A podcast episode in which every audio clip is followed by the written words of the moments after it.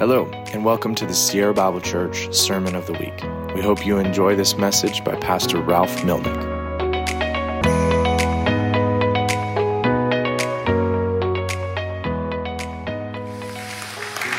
What I'd like to talk about this morning before the baptisms is how to really live forever. How to really live forever, a living hope in a new year. And the verses that I'm using is from 1 Peter chapter 1 verses 3 through 9 and the, right now I just like to read those first 3 verses. Blessed be the God and Father of our Lord Jesus Christ according to his great mercy. He has caused us to be born again to a living hope through the resurrection of Jesus Christ from the dead to an inheritance. Did you know you have an inheritance? This is amazing. Look how descriptive this is an inheritance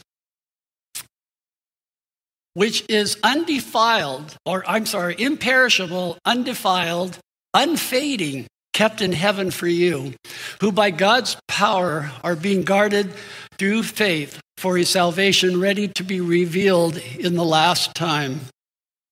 Let me ask you a question Is heaven on your future calendar? You're thinking, what are you talking about? Well, yes. You know, in the old days, uh, some people said, oh, they're so heavenly minded, they're of no earthly good. I think nowadays it's, it's like the opposite almost. We're so into the world and things happening in the world, we're, you know, it's like we're not even thinking about heaven, are we? We should be thinking about heaven. You know, most of your life is going to be in heaven. if you're a Christian, a believer in the Lord Jesus Christ, most of your life is going to be in heaven. I've been reading this book. I haven't finished it yet. Uh, Lee Strobel wrote a book, The Case for Heaven. As you know, Lee Strobel was an atheist, and uh, his wife became a Christian. Then he went about to disprove Christianity as a journalist and as a um, lawyer.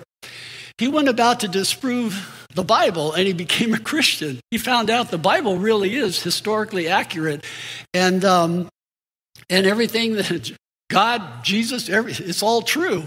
He became a Christian, wrote the case for Christ, the case for faith, and like Josh McDowell, became a great defender of the faith and has written many books. And the case for heaven, he does a pretty in depth um, research into heaven. And I love what he said. He was on Focus on the Family recently. And uh, I like what he says uh, when he describes heaven. Do we have that clip real quick? Heaven is on our future calendar. We may not know when, but when we know someday it's on our calendar, it helps us deal with the present difficulties. Because we say, as hard as things can get in this world, guess what? I'm going to heaven.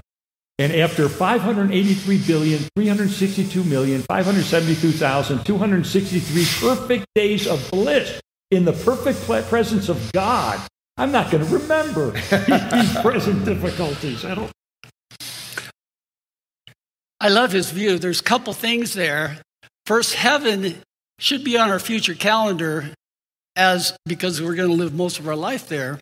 And the second thing is it helps us to cope with this present life too. It helps us to cope with the tr- we live in a very troubled world of sin and evil and bad stuff and you know, this year we went to Hawaii in October and we planned it back in spring and you know, as life goes along and, and you're looking at that calendar have you maybe some of you have a calendar at work and you have a vacation planned we should be looking at our vacation like that uh, like heaven like our vacation like oh you know 10 more days five more days one more day and and we're looking forward to that trip and heaven should be like that. We should be looking forward to it. It's a wonderful place. If you read this book, it's, it's pretty amazing. Uh, he describes, he uses a lot of scripture and stuff to talk about heaven. He also found that about 53% of people think or know that they're going to heaven, just a little over half.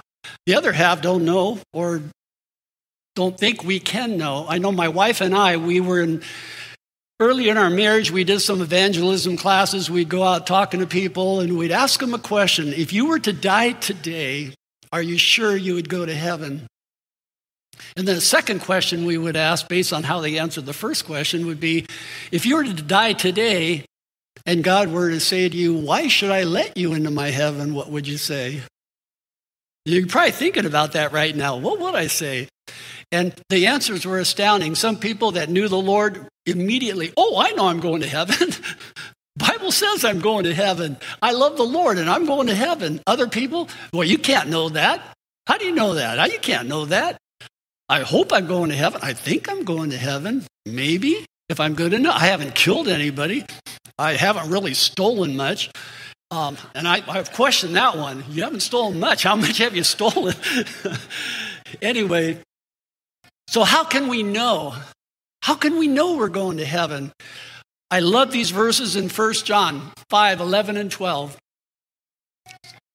And this is the testimony that God gave us eternal life, and this life is in his Son. Whoever has the Son has life. Whoever does not have the Son of God does not have life. Well, that's it can't get any plainer or simpler than that. You have the Son, you have life. You do not have the Son, you don't have life. You say, well, wow, that's not fair. What not, what's not fair is evil entered the world. Satan entered the world, messed everything up. And we're all on this side, not the good side. We're all doomed to eternity without God. But God sent his son and said, Well, I'm going to provide a way for you to get out of that side back to this side, back to the heaven side, and back to eternal eternity with me. And so we can know that, um, oh, the verse here in 1 John 5 13, let's go to that one real quick. He says, I write these things to you who believe in the name of the Son of God that you may know that you have eternal life. That verse is one that compelled me to become a Christian at age 15 in Southern California. You've heard my story, and Jenny, same thing. We went to, we became Christians there in um, when we were 15 years old in Anaheim. And Billy Graham was talking about that verse that you may know. And I've been raised in the church thinking, well, I hope I go to heaven, but I didn't really know for certain. And so when I read that and Billy Graham was talking about that, you may know, you may know today that you're going to heaven. And like, really? Like, we don't have to think about it or hope for it anymore, but we can know. Yes, you can know for certain that you're going to heaven. You have the Son, you have the life. Don't have the Son, you don't have life. The second point is that we were made to live forever. We have a mind and a soul. Uh, Lee Strobel talks a lot about that. He, he uh, has interviewed neuroscientists and people that are really working on the brain and trying to figure out about the mind and the soul and how that works. Well, the Bible is very clear about that too in the Old Testament, the New Testament. When Jesus says, Love the Lord your God with all your heart, your soul, your mind, and your strength, that's a whole enchilada right there. We have a body, we have a mind. The mind is what will probably turn off our brain when we die, like shutting off your, your television set. It all stops. But our soul lives on. And it says here in Ecclesiastes that he has made everything beautiful in his time. And he has also set eternity in the human heart. We all know that. I know I, there's eternity. I feel like I'm going to live longer than this life. And a lot of us, even non Christians, expect or try to want to live longer than, the, than this life. They want to put their imprint. They'll do it through their children, maybe with sports or, or, or um, music or whatever. Try and make their kids real, you know, trying to live their life, make sure their kids follow in their footsteps or something, and they want to live their legacy, you know, longer than their life. Nothing wrong with that. Nothing wrong with that, but it just proves the point that we all want to try and mean so, that our lives mean something, right? Even people put plaques on buildings or their name on monuments and stuff like that. They want to let people know that they're going to live forever. But what happens for the Christian, this world is not our home. This world is not our home. Think about this. How many of you know the first names of your great great grandparents? Okay, yeah, I, I figured there'd be a few, right? There'd be a few that knows the name, knew the, you know the name of your great great grandparents. We don't live forever. This world is not our home. Our home is in heaven. We're going to spend most of our life there. I like this quote by, um, by Lee Strobel. Can we put that quote up? However, the existence of God pro- provides a firm foundation for our meaning. We can't simply look to the age of the cosmos, nor is our value based on what we accomplish. It comes from God. We are created and loved by Him. The reason all of us have a longing for eternity is that indeed we were made by God to live forever. Even Jesus said, I am the bread of life. Whoever eats of this bread, meaning himself, will live forever. That's what Jesus is saying. He also says here, excuse me, the thief comes only to steal, kill, and destroy. I came that they may have life and have it abundantly. On the one hand, we have Jesus saying, I have come that you have life abundantly. But he also says over here, Satan is over here trying to steal, kill, and destroy. You know Satan's trying to steal your inheritance? You know, he hates it when people get baptized in Jesus' name. He hates it when people accept the Lord into their lives because he's lost them. They've gone over to this side. Over on this side, Satan is pretty content having, oh, he'll put shiny objects out there, make this side look pretty attractive, maybe through addiction, through alcohol or drugs or gambling. I know a family in this community, they're not here anymore, but a Christian family. Their family was torn apart because of gambling addiction. Makes it look real attractive on this side, but the end is empty, meaningless, no purpose. And in that family, the gambling addiction wasn't the husband, it was the wife. Satan makes it so attractive over here. And you say, well, what about the fence? Okay, I'm on the fence on this. I'm going to be on the fence. I haven't quite decided what I'm going to do. Let me tell you who owns the fence. Who owns the fence? Satan. That fence, if we look at property lines, that fence is not on the line, it's on Satan's side. Okay? God doesn't put up a fence like that. His, his arms are open. He sent his son Jesus and opened the doors of heaven and said, Come on over to this side. That we people want to sit on that fence. They say, Okay, I've got enough time. I got plenty of time, right? Do you have enough time? Do you know the date of your death? I got a call from, um, I used to work in a ski shop after I got out of college down in Southern California, and um, I managed a ski shop down there. And I got a call from the owner, who happens to be my cousin, and he said, I just want to let you know something. Uh, three of the employees, three of the shop guys, they're college age guys, they went skiing at Mount Baldy and they went out of bounds and they were skiing down a, a pretty challenging run. And uh, one guy went down, seemed to do okay. The second guy said, I don't know that I really want to do this. But they urged him on, and they urged him on, and he finally went down. He lost control. He ran into a bunch of boulders, hit his head, and he died instantly. I'm sure when he woke up that morning, he wasn't expecting something like that. Those two guys have to live with the other two guys who I know have to live with that.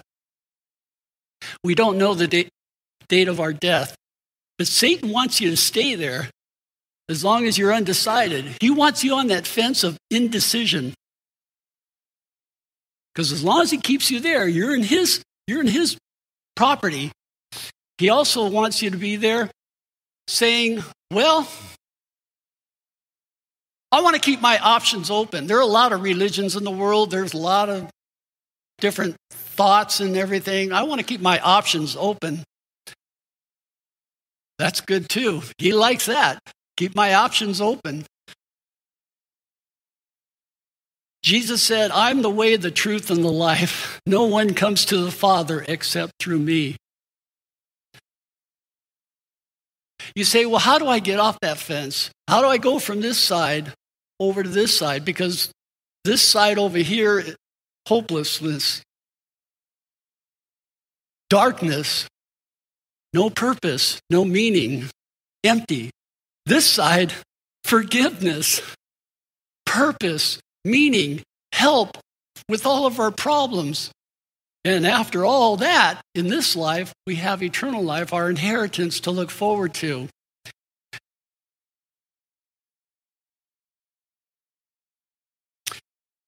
We'll continue on with 1 Peter 1 6 through 7. This is how we do it. We do it through faith. In this you rejoice, though now for a little while, if necessary, you have been grieved by various trials, so that the tested genuineness of your faith, more precious than gold that perishes, though it is tested by fire, may be found to result in praise and glory and honor at the revelation of Jesus Christ. I really wanted to focus here, point number three, that your faith is more precious than gold, especially through hard times. Your faith is more precious than gold. I don't know if you've ever really thought about that. Any of you have investment in gold? Um, gold right now is about what, $2,000 per troy ounce, right? It's pretty valuable. Your faith is more precious than that. Your faith is more precious than that. We go through hard times in life, John 16 33, Jesus even said, Hey, in this life I have told you these things so that in me you may have peace. In the world you will have trouble, but take heart. I have overcome the world. This was brought home to me about a month ago. I was speaking up front here about my grandson, Bryce. And I was talking about how he was born with a defective heart. And so we all prayed that he would get a new heart. He needed a transplant, so he got the new heart, which meant another baby had to die, which is, that's very sad. And then the heart that he got wasn't working. And so we prayed again God, can you make this heart work? And it started working for about two or three weeks. And then after that, it didn't work. And then God graciously took him home after living only three and a half months. And it was during this time of year, back in 2006, 2007, during Christmas, New Year's, I remember sitting in my family room, in my recliner, looking at the Christmas tree. I didn't take it down right away. My still up right now, but um, not the same one from back then. But it's a different one. You know what I mean? anyway, I love looking at the lights on the tree, and um, I would pray at night and just like God, I'd bring this before the Lord. God, can you hear me? And I'm sure my son, his wife, our whole family is praying the same stuff. God, are you, do you care about this? This is big stuff here. And then I saw these verses in First Peter about our faith being more precious than gold. That my faith is like that. And God really spoke to me and said, Ralph, you're looking, your faith, you're looking at the outcome of your faith. You want it your way, your timing, you're this, you're that. Ralph, focus on me. And God set me straight. And I remember that one night just sitting there. I even called Danny. I told him about, and Danny's over here. I told him about that verse that our faith is more precious than gold. We got to hang on to that. And that my faith is in the Lord of all creation. It isn't in the outcome, that I want, but it's in the Lord that created the entire universe. It's in the Lord that gave us the Bible, His Word, His written Word. And it's the Lord that ultimately, in the fullness of time, gave us his son to come and die and forgive us of our sins so that we can go to heaven and live with him eternally. My faith needs to be in him, not in my own little worrying about all the outcomes. I should leave the results to God. And I'll tell you, that evening, that one evening, I felt so close to God. Here I was thinking God is either far from me or I'm far from Him.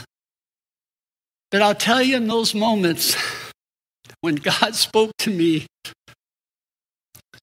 He reminded me that He is closer than the very air I breathe. He never, he never left. I may have felt a little far away from him. He never left. He says, Ralph, I love you. I love you, wife. I love your son. I love Bryce. Trust me. That's what he was saying. Trust me. And as you breathe in air, even right now, think of that, that God is as close to you as the very air that you're breathing right now.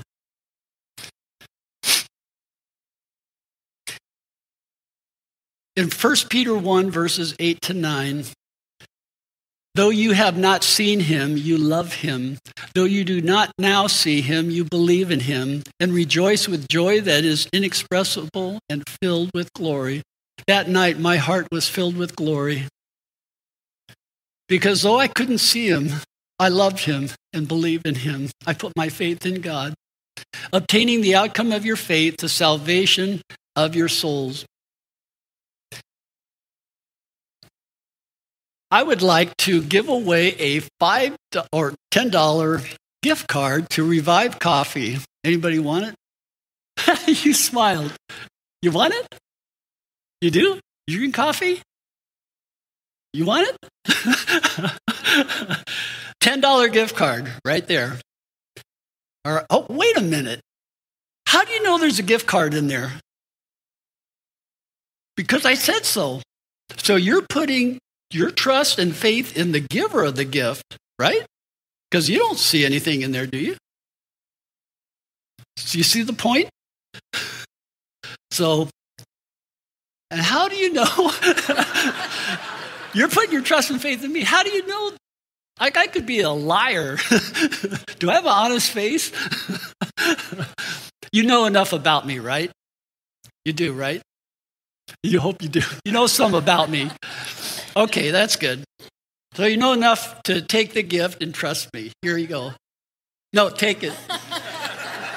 but wait, there's not a $10 gift card in there.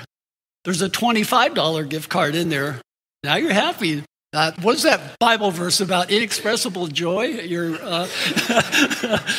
so, what I'd like you to do is there's $25 on it. Would you share it with, some, with a friend? I'm sure you probably have a friend that could use your friendship, use your time. Would you do that for me? Because you know, your time is more precious than anything that you can give away. To give away time is the greatest gift you can give someone so find a friend that could use some time with you, okay? And give that as a gift. Thanks so much for joining us, church. We hope that you enjoyed this message. If you'd like to hear more messages like this, or if you'd like to partner with us financially, please visit sierrabible.com.